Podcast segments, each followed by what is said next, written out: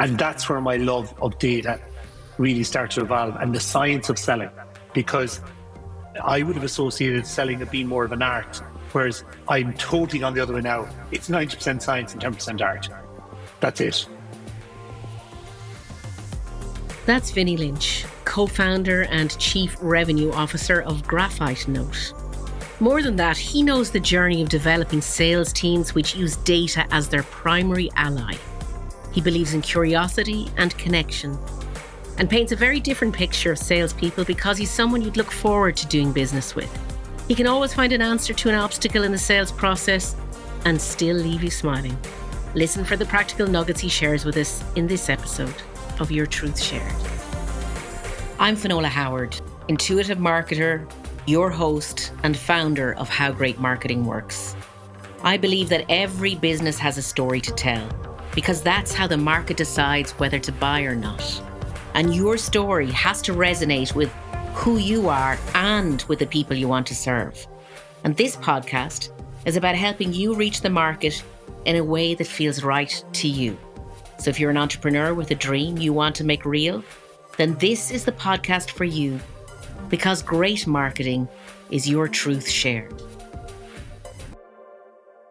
You know, I like to talk about sales every now and again but I like to talk about it from different angles. And I have found you someone that uh, we've had loads of great conversations over the years, but I've found you someone that loves the data, a salesman that loves CRM, loves coaching, is actually quite uh, gentle in his approach to sales, which I think is really interesting and extremely results focused.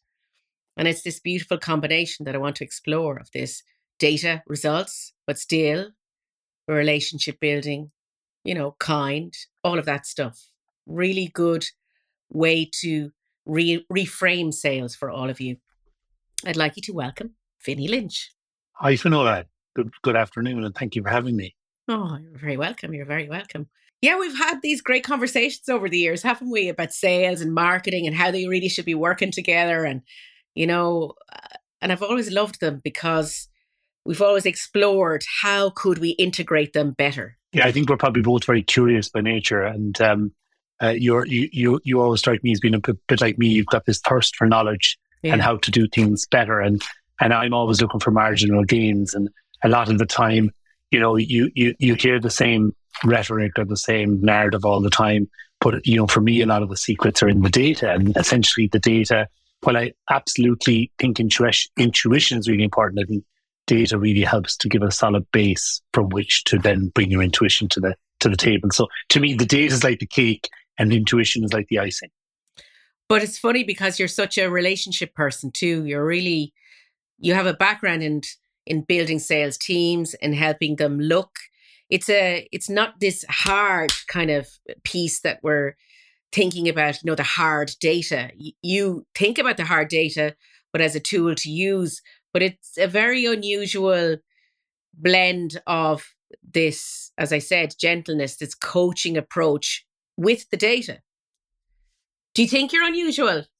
Yeah, I, I probably am a little bit. Um, I think my personality has always been one where I, you know, like to get on with people. Do I like to please? Probably. Um, that's just who I am. But I also am very always keen to call, you know, I know if I can curse, but bullshit, bullshit. Um, and, uh, you know, I think data is a great way of doing that. So I think in sales, a lot of the time you are dealing with ego or you're dealing with people who feel sometimes threatened by, by too much questioning.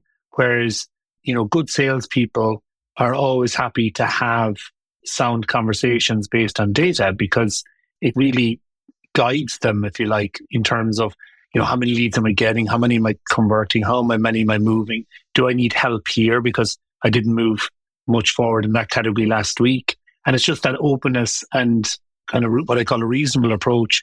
And if you base the conversation on data points, it helps you to build really good conversations and helps you to identify where you can help people, where you coach them. But it also, good salespeople will be looking for the edge. They'll be looking at ways to, to try and evolve and be better. And when you deal sometimes with what I would call maybe sometimes people have the stereotype of the ego big ego driven salesperson, they're actually in the minority a lot of the time. Um, and and one of the challenges is they can be very successful as well. Mm. Um, so you're trying to bring them in a data journey, but a lot of the time they'll start from a place of you really can't teach me anything. I know it already. You know, I know what I'm doing. Who are you to come in here and kind of try and guide me and, and make me better? Um, and really, in that conversation, you know, I start with, well, you know, you are really good. Your numbers are really good, and if you could help us with with data, we could actually help other team members and other colleagues to improve and be better. Like it's very interesting because I've working with companies for so many years. I see that a lot. That that um, that ego in the salesperson. Do you think is ego there whether they're good or not good?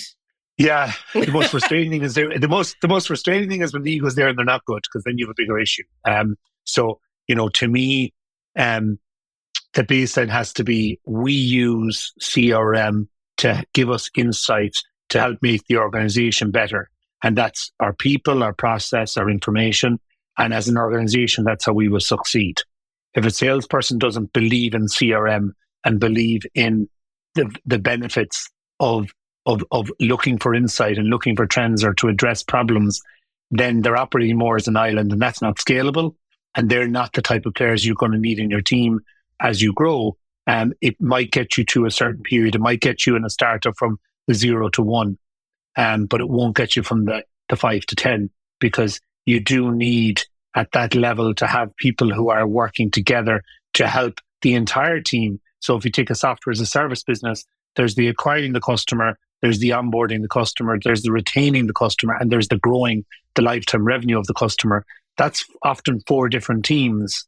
And without, if one of those data blocks or one of those teams decides not to commit and, and do their part in, in, in providing the data blocks of those four teams, then, you know, foundations aren't strong and the analogy, the wall starts to fall down. So I think it's it really is that that team approach that it, it it's really important, even more important. If you went into an organization and the sales guy refused to do the CRM, would you be encouraging him to to leave? Says she very diplomatically.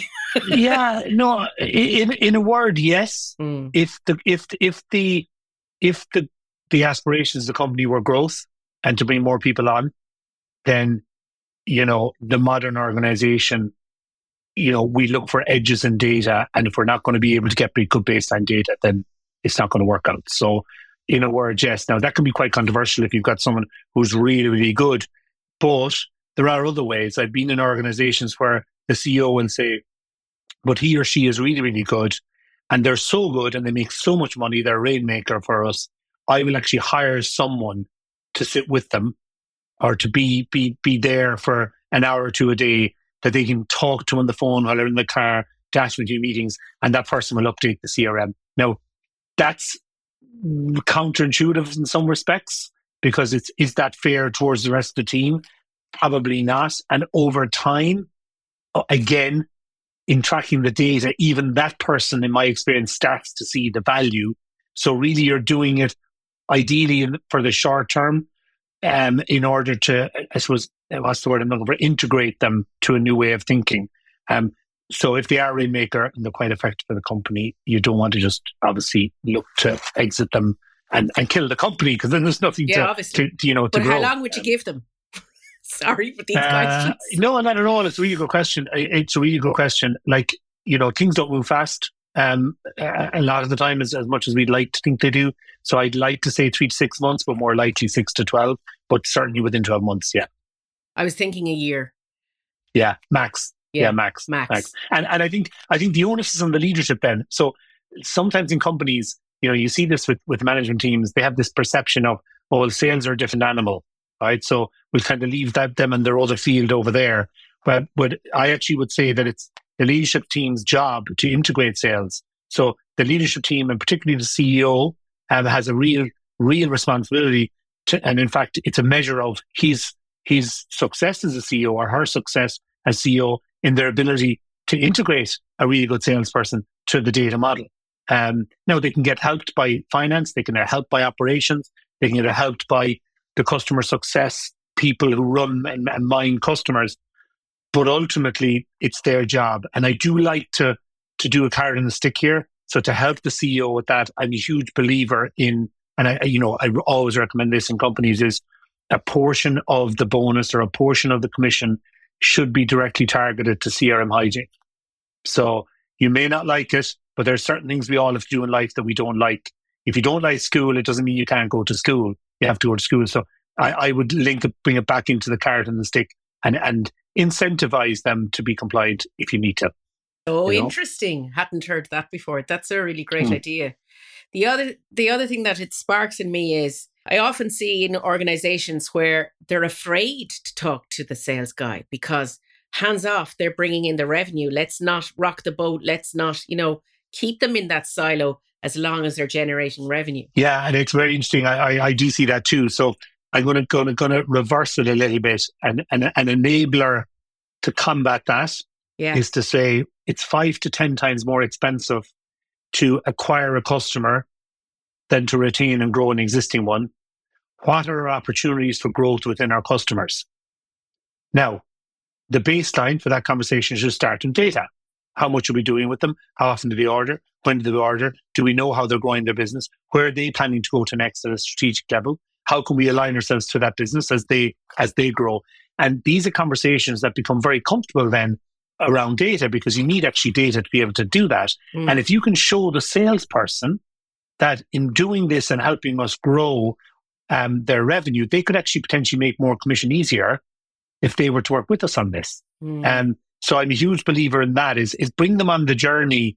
Um, and uh, so it's not a, I'm always looking for carrots and sticks. I'm always looking for rationale behind why it's good for the person as, as and, and, not just good for the company. Yeah. Um, and I do think they're directly tied. And I think we should always um, not lose sight of the fact that it's always good to reward salespeople, whether it's for new revenue or retaining uh, customers, a commission on retaining customers. And and sometimes I come across CFOs, not that they get a little bit greedy, but it becomes starts to become counterintuitive for me when I hear people saying, "Well, they brought in the business, and yeah, that they have to do a quarterly account manager meeting. That's just life."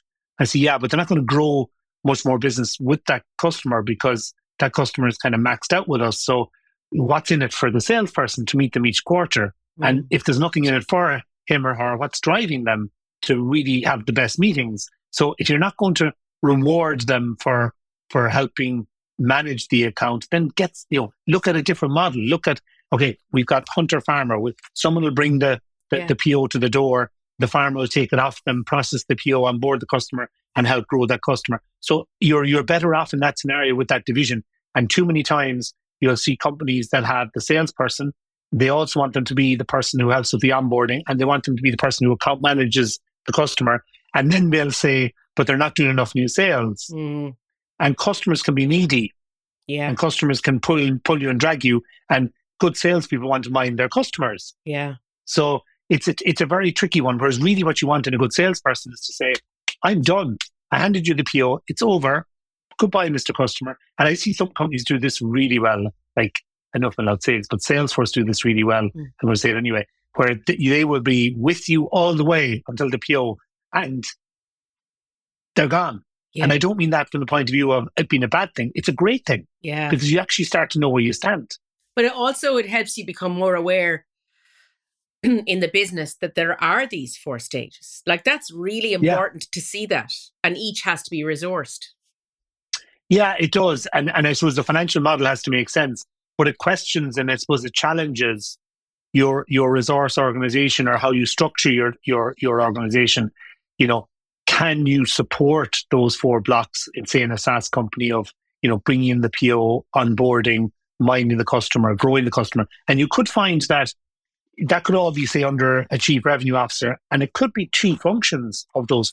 In it, sorry, it might only actually be two functions mm. who deliver those four blocks. Yeah, it could be you know business development deliver that you know our sales deliver block one, and the other three blocks are delivered by the customer success organization. That's okay, mm. but it's still important to recognize them as as being being blocks. You know, mm. um, but yeah, I think it's a, I think it's it's something that you have to reward people to, to, to sometimes, I won't say reward them to do the right things for your organization, but also there's things we have to do as grown-ups that we don't like doing. And if you don't like CRM and you don't see the value in it, well, that's just the way it is in our company. We have to do it. Yeah. So Do you think every company, regardless of size, should have CRM? I think they should have a CRM mindset. If I'm a company and I've got five customers and they're, you know, 200 grand each, um, and it's very relationship heavy. And, you know, I'm going to say something which probably won't make sense, which is that do I need the level of depth and level of insight in order to manage that relationship? I probably don't in a, in the first instance. However, if you're not evolving, you're not moving, you're not going to progress. Someone else is going to try and come and get your breakfast. Um, and that's when competition will creep in. But, but invariably, there are very few companies that operate like that. There's very few companies with five customers who are doing two, three hundred grand each, and that's you one and a half million. Um, so yes, the answer is yes. I, I, I'm a huge believer in, in, in, and it's the process, it's the discipline. So I'll give you an example. When I go into a startup and I, you know, over the years and I've worked with various different startups, the first thing I do is say, are we tracking activity? And someone might say, oh, you're micromanaging. No. We have a market, a total addressable market of, you know, just make, make up 1800 sweet spot companies. How many a week are we talking to? That's our first metric. And then what are we sharing with them? So that starts to become a marketing metric in terms of content. You know, what are we getting? What are we building in order to share with them? And how many are in stage one, which is, you know, initial contact? How many are in stage two, which is first meeting? How many are in stage three, who are gathering some requirements and helping work out if we've got a something that could really help them? How many are in stage four? We've proposed a solution at a price that, you know, meets with their budget. We're talking to the right people and they have a need and they have a timeline for a PO. How many have gone into negotiation where we're actually in the, we expect this to close and we're in the finer detail of redlining contracts, maybe a little bit of discounting or a little bit of um, bartering where, you know, on discounting, I don't like to discounts about getting something back. So I'll give you 5% off, but I need a video case study. You know, how many are in that stage? Um, and then, so, so it's like the, it's, it's the funnel approach, you know, like you'll be very familiar with Finola marketing, but to me, even a startup starting off today um, should follow that discipline because at any stage, when you're ever confused about what you should be focusing in, the, you know, you get up in the morning and you look at your CRM and it'll tell you. Yeah. But I also like this little nugget that you dropped there, which is the whole idea of discounting. You want something for it. It's Always. not, you're discounting not to get the gig or the product sold, you're discounting to get something else always looking at, and there's tiers of discounting. So I'm going to give you an example in a SaaS company, um, you know, and I had this experience myself about probably 13, 14 years ago, doing a deal in, in the UK. It was probably 30,000 pounds of a, of a, of a software license, um, with, with a startup. And the company we were dealing with didn't realize that they were our third customer, right? Or, or they would be if they signed the deal. Yeah. And the CEO or the MD was quite tough guy. He was in construction he's a good guy, like, but robust mm. in his in his kind of approach and things. And he said, "Look, I'm not going above this price. That's it." And he knew that I was the guy who had the ability to make the decision, and um, because there was no one above me at that stage. So um, at that stage of the conversation, you know, I had to make the call. So I said, "Look, Trevor, I will help you, but I need you to do something for me in return. This is the lowest volume price we'll ever have done." Even though it was only our third customer, um, and which was, but it was true technically yes. true. Um, I wasn't lying; it was technically true. Um, I said, "Look, well, I'm going to need um, two introductions from you to friends of yours in the industry. I'm going. I, I really want to ask ask you to do phone calls. I'm going to need a video case study from you when you have um, when we've proven the value to you. Um, and uh, I, I, you know, I'd love just a written testimonial as well that we can use on the website. Wow. And he said, well, and he said, okay, I'm not going to give you the video because I don't like doing video. But if I'm happy, I'll do the testimonial. And actually, instead of the two phone calls, I'm chairman of a, a kind of industry association, and there are nine other companies plus us going to a lunch in two weeks' time.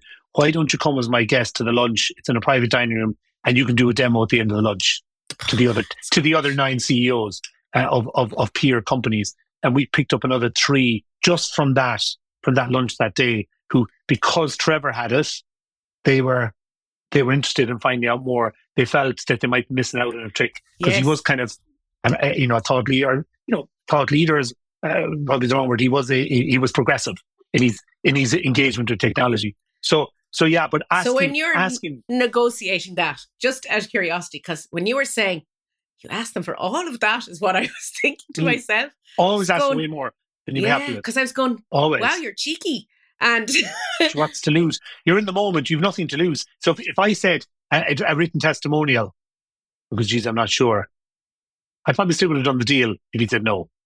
So I may as well. Ask, I, if I walked out of there with the written testimonial, I would have been happy. Because it's better than nothing. And at the end of the day, it's a, it's a it's a reference or it's a leverage point. yeah, You know. Um. So I always ask for more. much more than you'd accept. Always. And you know, the worst thing they can do is say no. Yeah, you know and in fact most people like the crack of "Your man is a bit cheeky um, i know they're new to the market i know they're new to the market i don't realize they only have two other customers because he hasn't told me that so i don't know that um, but but they're being cheap but look look they're new we want to help you know we want to help them out and i would appeal to that and say look if you see value in that do you have any friends in the industry who would get value from what you're seeing and there's a great word friends is really much more important than contacts because friends are people you would like to help. Contacts are people you met at a dinner two years ago who you're just not going to reach out to, but a friend you might. And this is thing, people often look for too much in terms of introductions and referrals. Ask for one or two. So where I'm going to go against what I just said there and asking for loads of stuff on on the discount, when it comes to introductions, if I got one introduction, I'd be delighted. but you effectively got nine. I effectively got nine, but I, I purposely said two. If you give me two introductions, and I Yeah. in my head going, I'm only going to get one. I'm delighted. But if you asked for 10, I'd never gotten the 10. In fact, if I'd asked for 10, I probably You- wouldn't have got invited to lunch, Yeah, you know? yeah, yeah. Um, But the but setting that up meant he could come back to you and negotiate himself, and you both got what you wanted. You both got more than you wanted. Then absolutely, absolutely. And, and you know, there's, um, there's a great line as well, particularly for earlier stage companies, when someone says, um, well, I'm not going to do a, a video case study or testimonial with you. I, I don't know, you know, you I haven't seen your product in action yet, and you don't have that many use cases and a social proof. I say, well, absolutely. But the only reason I'm asking you is I won't come to you until it's doing what I said it's going to do. And I'm actually using it as a way to get the deal over the line. And because I'm also saying to them is, and I'm so confident in it, I'm, that's why I'm bringing it up. Uh, you know, as in, this is going to do what it says it does. yeah, So I won't come to you until you're happy, but I will be coming to you, yeah, yeah, you know? So yeah. um, you might sound a bit ballsy, but I just, No, I like that. it sets the tone. It's like, what, why are we here almost? You Yeah. know, if, you know, if, if you don't believe in it and, and I don't believe in it, we shouldn't be here. You, you're telling me you believe in it, but you're kind of jostling on pricing. Like, let's, let's work that out and let's get on with doing what we know you're going to want to give me a video case study about in the future. Great. Tell me, how did you come to sales? In a roundabout way. So I, I did, I went to college in Limerick, uh, in University of Limerick. I did insurance and European studies. And you might say you did what? Yeah, Um, I did insurance and European studies, and I'll tell you why I did it. It was 1992. At the time, um, there was a business studies class in UL of 300, and within six months of graduation in 1991, um, 10% had jobs. Mm. So there was 207 who didn't. So I was going through business studies, but instead of that, I went out to college and I went and found out what had the highest employment rates in the area of business yeah, and insurance was one that I was like, oh, that's business. Yeah, I like that. Social, and I was quite a social person. So I did that degree, and they had they had ninety five percent placement within a few months. It was just you know companies liked that course. There was only thirteen in the class, so I did that. Decided, I lived at home. I was from Limerick. 1986, I was finished, and said, "Hey, the centre of the insurance world is London. I'm going to move to London." So I moved to London and got a job as a Lloyd's insurance broker, and found my way into sales in that way, where you essentially go around you know, selling um, a, a risk. So I'll give you an example. We did jewelers block and fine art. I know a guy from Limerick. I knew nothing about it, but you learn on the go. Um, and at one stage we did, we insured the world's largest diamond. It was 72 million pounds was the value of the diamond back in 1998. And that would, but that was spread out probably by across more than 20 different insurers. And so you'd have to go out and essentially fill the card by talking to them and negotiating on rates. So that's where I kind of got into the world of sales. Came back in 2000, joined Kerry Group, um, and spent seven years there. Wonderful, like amazing education. Mm-hmm. I I always get accused of having um, having um, what's the word rose tinted glasses on when I talk about Kerry, but like if you were good enough, you were old enough. Like so many people there in their early mid twenties in serious positions of authority, and um, because they were good enough, and that's the way Kerry operated, and that just rewarded with with lo- in reverse with huge loyalty. Yeah, because people worked hard and um, because they were believed in spent seven years there. Um, was in a specialist role, kind of in-house insurance manager. So I was running the in-house insurance program, and always felt there's probably something else I might do. Um, it was before I had um, family and um, three co-founders of a, a, software company called Domseed in Tralee, where I was based. Um, one of them came to me and said, "Look, we're going to we're, we're launching a product. We're developing it at the moment. We're looking for a CEO. Would you come on board?" And I was like, "Yeah, absolutely. I'll talk to you about it." Mm. So I spoke, we spoke, I ended up jumping in there. And then that was my baptism of fire because you essentially go from PLC protected business to a startup where you're wondering how you're going to pay the wages mm. pretty quickly. Um, so it ended up being a, a baptism of fire in that that was in 2007. Um, in 2007, the recession started to kick in. We were just getting going. Mm. Um, and Ireland fell apart. You know, we were construction software as a service business. So the early customers we had, including our friend Trevor, who talked about, were based in London. So I decided to move to London, uh, the sales office. And while in, in my head, my title was CEO, I was just head of sales, really. There was only eight, nine, ten people in the business. Um, and, and did that for, geez, I was there nearly seven years and, and loved it. Um, fantastic experience, really just thrown into sales. But in the middle of that journey, I was lucky enough to, to get onto the international selling program which is run by TU Dublin and Enterprise Ireland. And it's essentially kind of the first formal, what I'd call business slash degree level um, sales training, like where it's not theoretical lectures in a room, it's people who've done it in a room who were in talking to you and guiding you on international selling. So it was over a year. It was a postgraduate diploma, credible cohort got got access to fantastic expertise and, and, and guidance. And that's where my love of data um, really started to evolve and the science of selling. Because people would have always, I would have associated selling as being more of an art, whereas I'm totally on the other way now. It's 90% science and 10% art. Mm. That's it. Um, and I, have yet to be proven otherwise in the last but do you 10 think years. that you have to have a natural ability for it though as well? Or do you think anyone can learn it? I think anyone can learn it, but I think if you have a good social, you know, or a good personality, it absolutely will help you. EQ, emotional intelligence, is probably the most important thing. Good conversationalist. You don't have to have an amazingly exciting life, but mm. you know, good EQ, good conversationalist, and follow process. And this, to me, is the secret sauce. Looking at the sales process through the lens of the buyer. So instead of talking sales process, start talking buying process mm. and start thinking buying process they're trying to navigate their way through a purchase. How can you help them on their terms? Forget about how you think it should be done. Go and talk to them and listen to them and give them what they need on their terms for each step of their journey. I say this a lot to clients and to people on my programs. And what what kind of surprises me is this always seems to be a revelation that we that we have to focus on what their journey is and not ours. Why do you think it's such a revelation? Is it just because we're it's our business and we're just in our own headspace too much as human beings, or what? Why do you think that happens? Why is it such a shock? It's it's very interesting. Mm. I think a lot of businesses um, have have the baby mentality, which is it's my baby, mm. and I'm and you know I, I have my baby and I know how to feed my baby and know how to nurture my baby and know how to support my baby.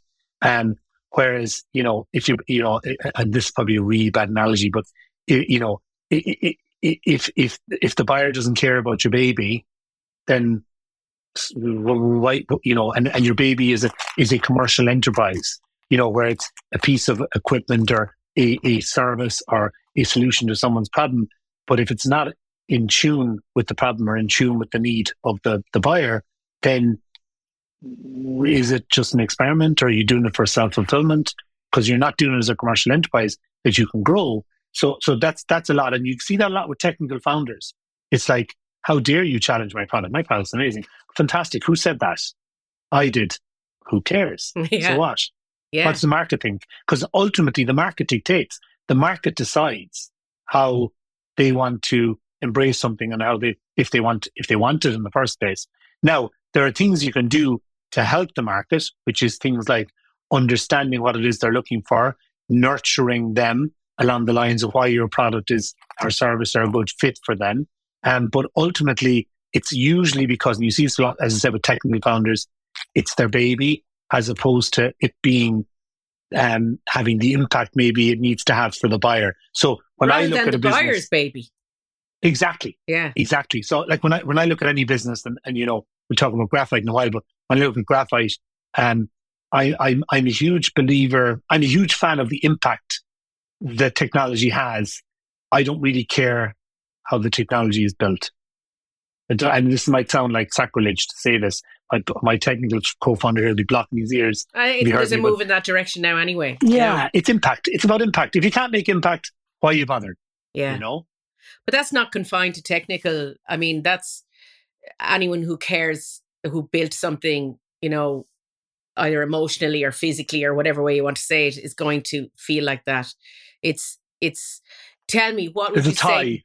Yeah, Yeah, what would you say to entrepreneurs that, because I think this is the clue to this fear of selling. Whereas if they spent more time in the buyer's shoes, in the customer's shoes, that fear of selling would disappear. In my experience, do you? How do you feel about that? Yeah, yeah, hugely. Um, so it's funny. Um, I'm talking to someone, um, I was helping someone at the moment, just a, a- a friend, and um, he has the challenge in his business, um, or a challenge he perceives in sales, but he's not spending any time with the customers. So- which reminds me of the thing that you said to me when we had our intro call, which is Yeah, one of the things there. that you do every time is you make the CEO go out on the road with you. every time, get out on the road, um, you know, or go on the road and go and listen. Now, the problem with technical CEOs, Hmm. often they'll they'll pick up on something, go, geez, we should do that. And now they've gone back to the original trap of building something based on one person's input as opposed to being a market need. But but still better to be out there doing that and to be able to, to have those challenging conversations um, and learning about the, learning about what the customers are looking for. And there's there's um I was speaking to someone recently and they were saying, you know, we like to give the customers what they want. Um, and and very very admirable in that regard, but but but are you measuring the profit margin? Because not all good, not all business is good business. So it has to be aligned to, in some way, some sort of, I suppose, growth strategy. And your growth strategy is either, you know, we might be taking the turnover on to achieve something else at a lower margin because it could be strategic for our business, or it could be that no, those products are too low, and we just need to position how we say no. You know, Which brings me Um, to the next step on your journey when you decided that you had an entrepreneurial itch that you wanted to scratch. and uh, and you you said to me, I looked at it, Finola, and I decided I was either going to do courses or I was going to get involved in a tech startup. Yeah, it's interesting. So I suppose after Donseed, I, I went to Canada. My wife, she she was um, she's Irish, but and from Waterford, but she um she was very um patient with me and in the startup journey, and I felt it was time to repay that. So she wanted to pursue a career angle. So we went to live in in the wilds of Alberta, which was an incredible experience. Um, and we were there for nearly five years, and during that time, I was doing coaching, kind of what I've been doing the last three years, a lot of coaching. Um, with people. And I would use the international selling program and that whole data as a, our sales as a science kind of methodology behind all of the coaching. So that was really interesting. Um, so I did that and then came back and worked um, with Terry Clune and Taxback International for a couple of years. Um, Yeah. Really enjoyed that. Some fantastic people, like incredible team um, down there in Kilkenny uh, and, and internationally. And we- we grew out the sales team. And I just felt I, I kind of really enjoyed the coaching a lot Mm. and I, I was kept getting that pull back into it. So I decided to just before COVID to get back in and, and kind of paddle my own canoe again on the coaching side. So I ended up uh, the last two years in kind of sales coaching and doing some kind of what I'd call contract work around, you know, head of sales, fractional head of sales, you know, kind of one day a week with companies, helping them get good practice in order. And that kind of keeps you match fit because you're in execution mode. You're not just guiding, you're doing. So really enjoy that. And, you know, some of the conversations I had with you over the last few years, I was really thinking of going down the online course route. And I, I, I, I'm much better in person than I am as a creator. And I know this might sound counterintuitive. And maybe, you know, you said to me one day, Vinnie, you should write a book. I was like, well, I need someone with a tape recorder and someone to actually write the book because I'll talk and they can write. And because I'm just, I'm just not as strong on, on the creative side. But I'm quite good in person and, and I've always rated myself in that. And I'm good to read a room and to read what people, what help that they need. So uh, that that's the route that I, I pursued. And then I had this itch to scratch and I'd, spo- I'd spoken to a few people about an idea for a startup around um, onboarding salespeople kind of within the first 90 days and, and really having an impact. And again, not being, I'm very self aware um, and I know that I'm not great on the creative side. So I thought to myself, the ideal for me now would be to meet the person who has the idea and who's actually building it. And then I could come in and be the commercial co founder. So you'd have a builder and a commercializer, if, if that makes sense. So someone who focuses on the commercialization. So I found that. I'd say um, they'd be was, gagging for you. I don't know. I, uh, look, the proof is in the, the proof is in the eating, um, yeah. Finola, so we'll see. But so I met um, Hrvoje Šmolić, um, who's a Croatian data scientist. I was doing a Founders Friday event for the RDI Hub. It's part of the NDRC network, and they're down in Kerry. And I was doing a piece on sales science, mm. um, a, kind of a workshop back in March. Hrvoje in one of the breakout groups, and he this wonderful um, half full, I would say 90% full, last 90% full kind of approach to life, which I really like. I, I, I love positive energy and I feed off that. And, um, but he dealt with really two really important use cases, which I kept coming across all the time in my coaching work, which is, you know, the cost of new leads is increasing all the time. So you need to convert more of what you get, number mm. one. And number two, customers are so expensive to acquire, you need to hold on to them and as many of them as you can. And he had this beautiful um, machine learning um, capability that he built through an no code platform to essentially give medium sized businesses and mid market businesses access to the data science capabilities that big enterprises would have. Mm. And, and this is phenomenal in terms of the speed at which it, uh, you know, it was able to turn around results. So we started talking and, and we, we, we got, uh, I suppose, commercially married, for want of a better word, during the summer. And I just started that journey with Graphite Note. Um, and yeah, it's, it's very interesting. I suppose I'm a would be buyer of the product. Mm. And so I had a bit of an itch to scratch on the, on the, on the startup side. But when I saw this, it became very adamant, adamant to me. I was able to, to get involved in something where I knew I'd have an impact because I would be the person who's actually buying the product. So so you're a you're a believer from the beginning. Hugely, yeah. Mm. Like I am the buyer, number one. Number two, I'm able to validate it with with a lot of my network in terms of um, you know, CMOs, VPs of sales, in terms of if I had X, would you be interested in it? Absolutely. You know, come back to me. So we're building that out at the moment. Products products just live. We're doing a proof of values with a number of, of companies in the SaaS space, but we'll be able to go broader than that because the model is the same. So it's it's essentially data. But share because I, I love this use of AI and machine learning um, and how it simplifies. Share with us what is the difference between your what you're talking about here with Graphite and Salesforce. Yeah, so so um, if you look at any of the big CRMs, Salesforce, HubSpot, um, uh, Pipedrive, Zoho, they all capture data throughout the sales journey. So from when a lead comes in the door to when a lead closes and, and becomes one business or or or um or doesn't, you know, closes, stays for a while and leaves. So there's data points there. So a lot of the time, as a you know, in a in a role as head of sales, you'll do maybe a monthly close loss analysis and close one analysis where you're trying to learn from the wins to help you, you know, influence increasing those win rates. And you're trying to learn from the losses to help you decrease loss rates going forward. But you end up uh, having been in these meetings, you know, with so many different companies, you end up grouping. So you end up saying that falls into that bucket, one bucket, two bucket, three bucket, four. And you say like lost to competitor, lost in price, and lost in features, and you know, inaction. Right? There might be four categories. So it ends up getting grouped. Whereas what we do is we take all the data points in that customer's journey from the day they were a lead to the day they closed them, you retain them or you lost them. And we uh, essentially train a model to understand based on the deals that you've won what does a good lead look like when it comes in? So picture a scenario where you have so all of your historical predictive. data. Yes, predictive lead scoring. That's in essence what we're doing. So if I have 20 leads overnight, um, which you, which a lot of software as a service businesses would have, or or lots of B2B businesses would have, you know, 20 leads overnight, we can tell you at a probability of greater than 80% what who your top leads are. So there might be three leads above 80% probability of closing. There might be seven. So we're then telling you call these three first or these seven. Whereas at the moment, all leads get treated equally. And we start calling unknowns to ourselves the, the last rank 20, rank 19, rank 18, rank 17. We just don't know. We're just calling them.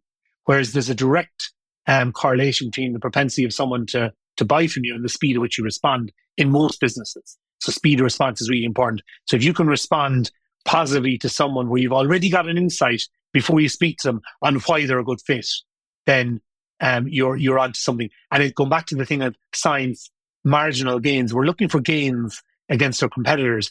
The, the silver bullet in, in many ways is all these marginal gains. So to me, what really attracted me was predictive lead scoring was a marginal gain that mid-sized businesses just weren't getting access to.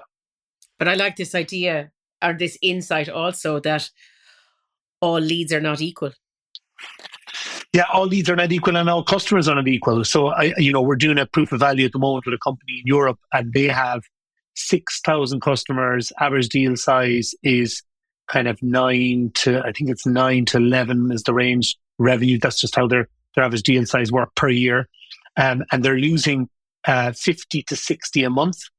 Now, that's normal because they're gaining probably 70 to 80 a month. Mm. So they're, they're still in good growth, but they're leaking at the other end. So what they've asked us to do is focus on, on the other end of the funnel is to help us understand the characteristics of our customers that look like they could be at danger or at risk of being unhappy or at risk of, or maybe they're unhappy and at risk of leaving us. Mm. So again, what we would do is we would train the model to say, based on all the customers you've lost and all the data points over that journey, from your existing customers tomorrow morning, who are the top or who is there any above 80% probability of risk of churning? There is fantastic. They're the ones you want to call instead of calling, you know, all your customers all the time or even periodically quarterly reviews. You want to spot the stuff outside of the quarterly reviews because that could be too late. Or a half year, that could just be too late, or an annual review, just too late. You want to be talking to the people who are in danger based on your data. So it's all based on your own data. It's, it's insights from your own data. Mm. It's nothing to do with someone else coming in externally. This is insights from your own data. So I think that is this predictive lead scoring and predicting customer churn are two really interesting aspects that I've seen not being addressed in the mid market space. So Salesforce and HubSpot do do I guess versions of this, but not in the uh, what I call um, deep uh, learning, machine learning way. And it's it's it's it's just done in a it's done it's done more akin to the bucket approach. I, I was about, to say I can see yeah. the buckets here. Yeah, it's more the buckets. Now, in fairness, I, I won't say the, the, name of the CRM, but uh, you know, we were approached by one of the largest CRMs in the world there um, a few weeks ago, who who asked us to explain what it is we do. They, they'd seen some stuff on on social that we were doing, and we explained it to them, and they said that they had an internal think tank during the summer, and that the winner was Graphite, Graphite Note. And I said, well, we didn't know you during the summer. Mm. He said, exactly. It's what Graphite Note does is what was voted on as being the single most important thing that we should focus on in terms of product development, which is predictive lead scoring. Now, similarly, what what this person told us was that their product team, it's not in their, uh, not not in their wheelhouse, but they make a decision. The same as Apple and the App Store, they they all have app marketplaces, so they're looking for companies like us to come in and integrate with them as as a as a distribution point for our product. And they'll take a piece of the action uh, in terms of the, the, the, the license fee. Um, and we get to serve their customers. So we go in and we essentially integrate with their uh, ecosystem and, and and that's how they build their business. So it's a fantastic model. Salesforce do it really well. But it's exciting, eh? It's exciting, yeah. Like mm. to me, to me, ideas are one thing, but distribution is everything. So like you could have like a great business, but if you don't know how to distribute it, well, yeah, it's like if you don't know how to distribute it to your customers or to your target market, and think about it as an accelerant like CRM companies are dealing with thousands and thousands and thousands of customers every day who are telling them the things that they're looking for. So if we can kind of focus on where where they're looking for our type of solution, many of them don't know yet. So that's going to be a big part of our H, you know, H1 or first half of the year kind of noise mm-hmm. that we're going to get out there in, in terms of digital marketing and our, our, our, I suppose, our brand marketing piece is, is make, creating more awareness that there are the possibilities to do machine learning, almost DIY data science without investing in data science teams, without investing in, in sophisticated technologies, you know, all for 20, 30K per year in terms of, in terms of a deal size. So it's very, very easy now for people to access this, whereas it wasn't before. Fantastic. Tell me, what would you like to leave people with today? Probably three key things. Number one, sales is a science um, more than an art. So be the four, be the curious four year old and keep asking why. Mm. Yeah. Who did you speak with yesterday? I spoke to such as, oh, that's great. Who else did you speak with? Well, I didn't have time. Why? Because mm. um, there was two other companies there. Would you not speak with them? Well, if I did, I'd have to get someone else to this me. Okay. Well, maybe we will because that you, you your value is more important to us being out there talking to customers. So that's one. Sales is a science, um, and more so than an art. Um, data uh, removes a lot of barriers or perceived barriers. It's it's you know if you can present data or access data, usually it'll tell you ninety percent of the story. Um, so it's you know it's not a mysterious um, going back to the art thing, a mysterious art. So that's, that's the second thing. Um, for for for leaders and businesses who are afraid of sales, get out, just get out on the road and listen to customers. Um, you'll be surprised how how willing they are to help um, and ask for help. And that's absolutely and another one. Often how intoxicating it is to do that. Yeah, it's hugely intoxicating. Look, uh, you know, part of the thing I I love about the the the face to face execution stuff, which is why I was kind of veering away from the courses more, is the energy I get in the room. Mm. You know, mm. the energy, or virtually even the energy you get from work. I love working with other people. I love learning from other people. So I'm a, I'm a probably a learner more so even than a, an educator in many mm. respects. And a lot of the stuff that I might be perceived to educate on is learning from elsewhere. Like I'm sharing, mm. you know, you know, other people's experiences. Um, I met a guy last week and he had the same challenge as you, and this is what he did to get over. Could that be a place? Oh, that, that's actually really interesting. Uh, did you know? I didn't know this. I only knew myself a week ago when I met the guy. You know, so it's that that transparency around sharing good practice. I think is really important. But uh, you know, don't and don't be. I suppose the last thing I would say there is, you know, don't try and be this. Um, you know, um, what's the term here? Um, no man is an island. That's it, or no woman is an island. Just be open to learning. There's so much good knowledge out there. Like there's a lot of information, but there's so much good knowledge out there. And I think just look to others to, who've done it, who've got experience or relevance. And, you know, don't take everything verbatim. Even people like me will advise you, but the world is full of people with opinions. It's like, mm. look for good data or look for that balance of, of, of guidance, some insight, some data, and a bit of intuition and make, make the cake that way. But don't, don't try and do it all yourself. It's tough enough. And why would you do it yourself if there's, if there's available kind of help there and good help? Cool. Thank you so much, Vinnie. That was fantastic. Good. Glad you enjoyed it. I hope you enjoyed that episode. And if you'd like to find out more about Vinnie, then look him up on LinkedIn under Vinnie Lynch or check out graphite-note.com. That's G R A P H I T E hyphen note.com. And if you'd like to support the show, please leave a five star rating and review on Apple Podcast. It's a chance to tell me what you love about the show and helps others discover it too. And I'll be back next week with another great guest. And until then, take care.